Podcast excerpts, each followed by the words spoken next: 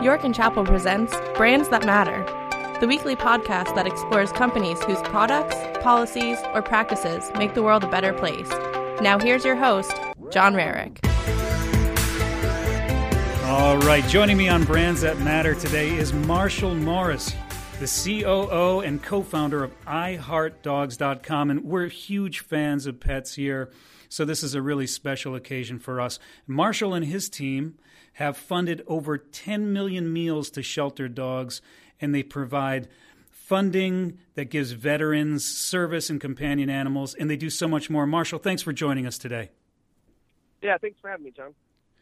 So, Marshall, really psyched to talk to you today. Tell us a little bit about how you started iHeartDogs.com and exactly the work you folks do there. Yeah, so thanks. Um, so we started I Heart Dogs. This is we're going on our fourth year, and um, really, what we did is we started as a Facebook page. So um, my partner had, uh, adopted a dog and um, saw that there's a community that was really active for wanted a place to connect around rescuing dogs and and um, helping making sure shelters were funded and things like that. So he just launched a Facebook page, and uh, that's how we started. So it, it, it, all started with a Facebook page, and what did you do to promote it? Did it just happen organically? No, so we, it, well, actually, a lot of it did because I, there was an absence of a, a, really a place for people to kind of rally around this topic uh, at that time. So it really did. There was a lot of organic growth, and then when we started uh, promoting it, putting in front of people who uh, you know, had that kind of uh, passion. Obviously, you know, he, I'm sure huge dog lover. That goes without saying. Yeah. Tell me a little bit about tell me a little bit about the thought process and how to get this thing started. Yeah, no. So I think it really comes down to what I've learned is um, it was like we there are a lot of needs out there in the world. If you listen to people, you listen to groups, they'll tell you what they want. And so for us, we had this page and we're like, okay, well, what else can we do to serve this community? Because it was very clear there was a connection there. No matter we've all over the world that were rallying around the same topic, right? So it had that community embedded in, in it. They were all united in this kind of passion. So we said, what do you want? So um, they said, hey, like we'd ask and we'd listen, um, and then um, from there we launched an e-commerce store, and uh, we started selling products for their pets. They wanted better quality they, they wanted uh, uh, safer things. They wanted things uh, to celebrate their pets. So we just started building products that they are asking for. And um, we started as kind of a blog or a site with store. Now we're actually a store with a blog. It completely flipped. So um, really was listening to the community, and we just started saying, okay, how do we get, how do we solve that problem for them? So I know you've got a give back uh, procedure that, you, that you've kind yep. of crafted on the site. Tell me how that works.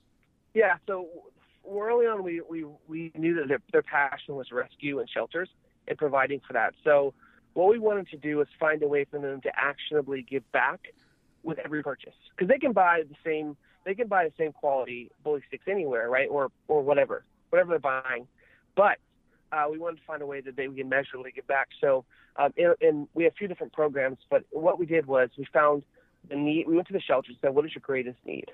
And they said food, and they said blankets and things like that. And so what we did was we backed it into a program. So every time you buy something, uh, it gives measurably back. So if you buy a shirt that says "I love my dog," uh, you feed 14 meals to a shelter. If you buy a blanket, we donate a blanket. If you buy a toy, we donate a toy, one for one. Um, if you buy, you know, um, dog treats, really high quality single origin made in the USA, which is all our stuff, then you're then you're donating you know seven meals to a shelter. So every single program, not only are you getting great quality products, but you're giving back to shelters in measurable ways. And then we track that money, and then you're getting reports about how shelters have been impacted by the that you provided.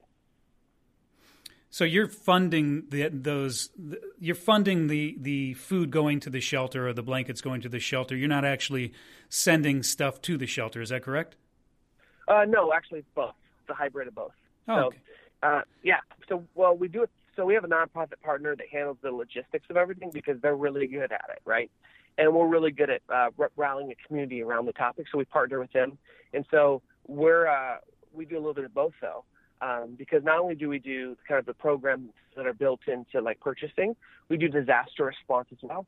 So, um, so say if there's flooding in Houston, right, and there's displaced animals and there's shelters that they rebuilt. We'll also do funding and then actually deliver the product.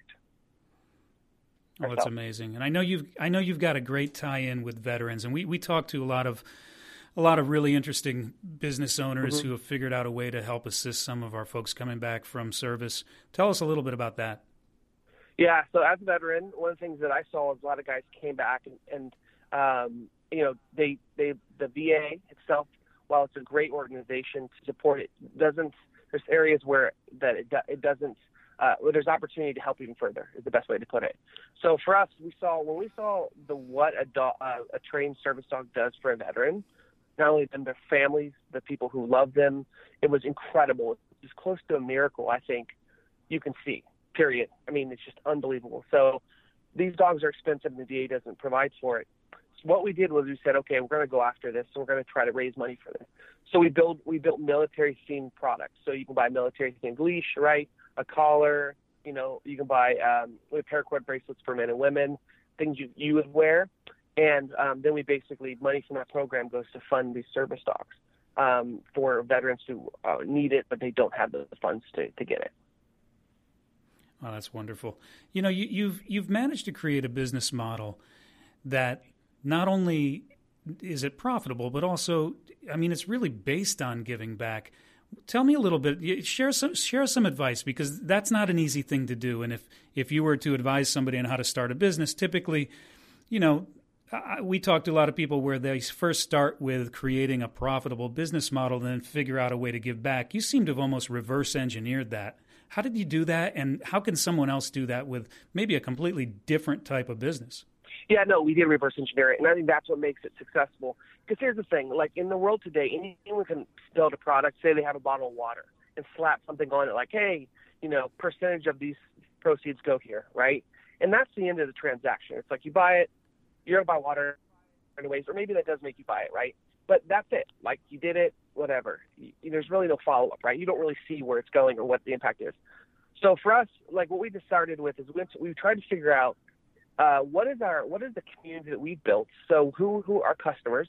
What what are they really passionate about? Like what what are they? What really moves them? Because what we're what we want to do is create a head and heart decision. Okay, because when you're only like Amazon's a great example of head decisions, right? What are the, what's the customer rating? What's the cost? Who's the lowest price? Who can get to the fastest? Right? You're thinking about that.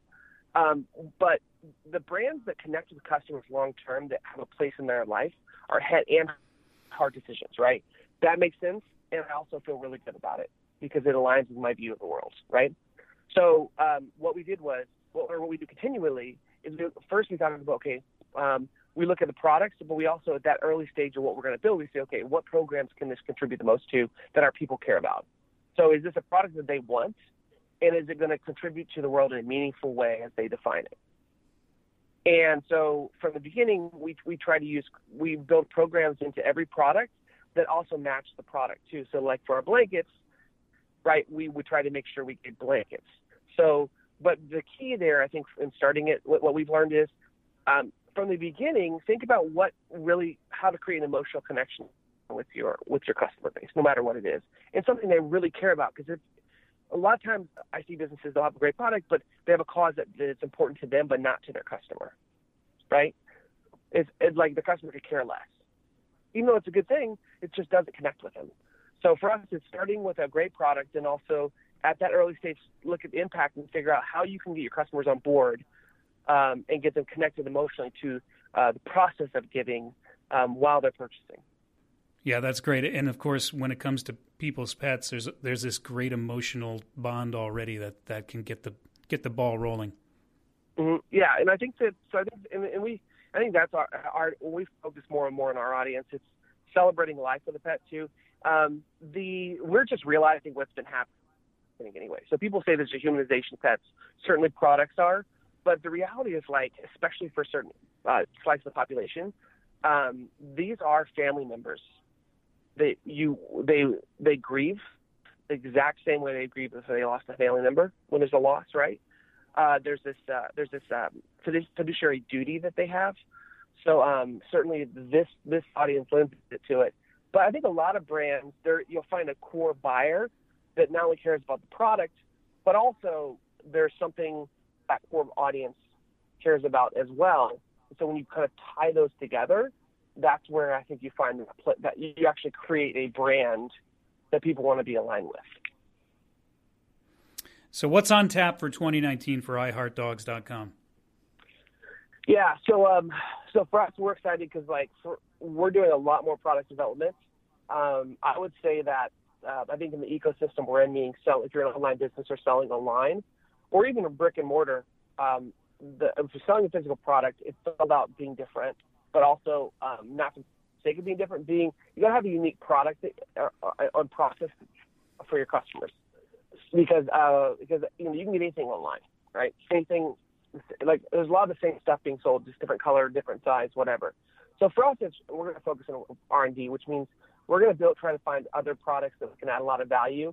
Uh, our focus really is uh, healthier uh, pets, happier homes, empty shelters. That's our focus. So we're going to be uh, creating products that make pets healthier, so they can live longer with us. We're going to uh, that'll also contribute to the happy home, right? Because a healthy pet, uh, uh, there's always a happy home with a healthy pet.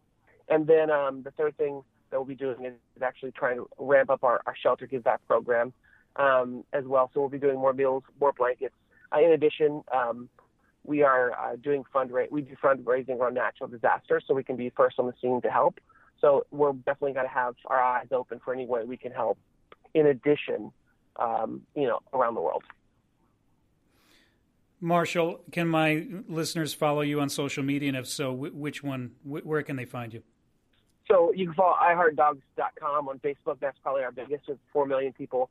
If you want to connect with me personally, uh, LinkedIn is probably the best way to do that. So you can Marshall Morris on LinkedIn and, and shoot me a message. Great. And we'll put a link in the show notes to, to uh, your LinkedIn profile and, of course, to the site and anywhere else on social that folks can find you. Marshall, anything else you want to tell our listeners? Um, I would just say that if you're building a business, um, my the advice that I walk away with, I think, is just listen to your customers. Listen, listen, listen. They will tell you what you need to do to serve them, and that is probably the hardest part about it.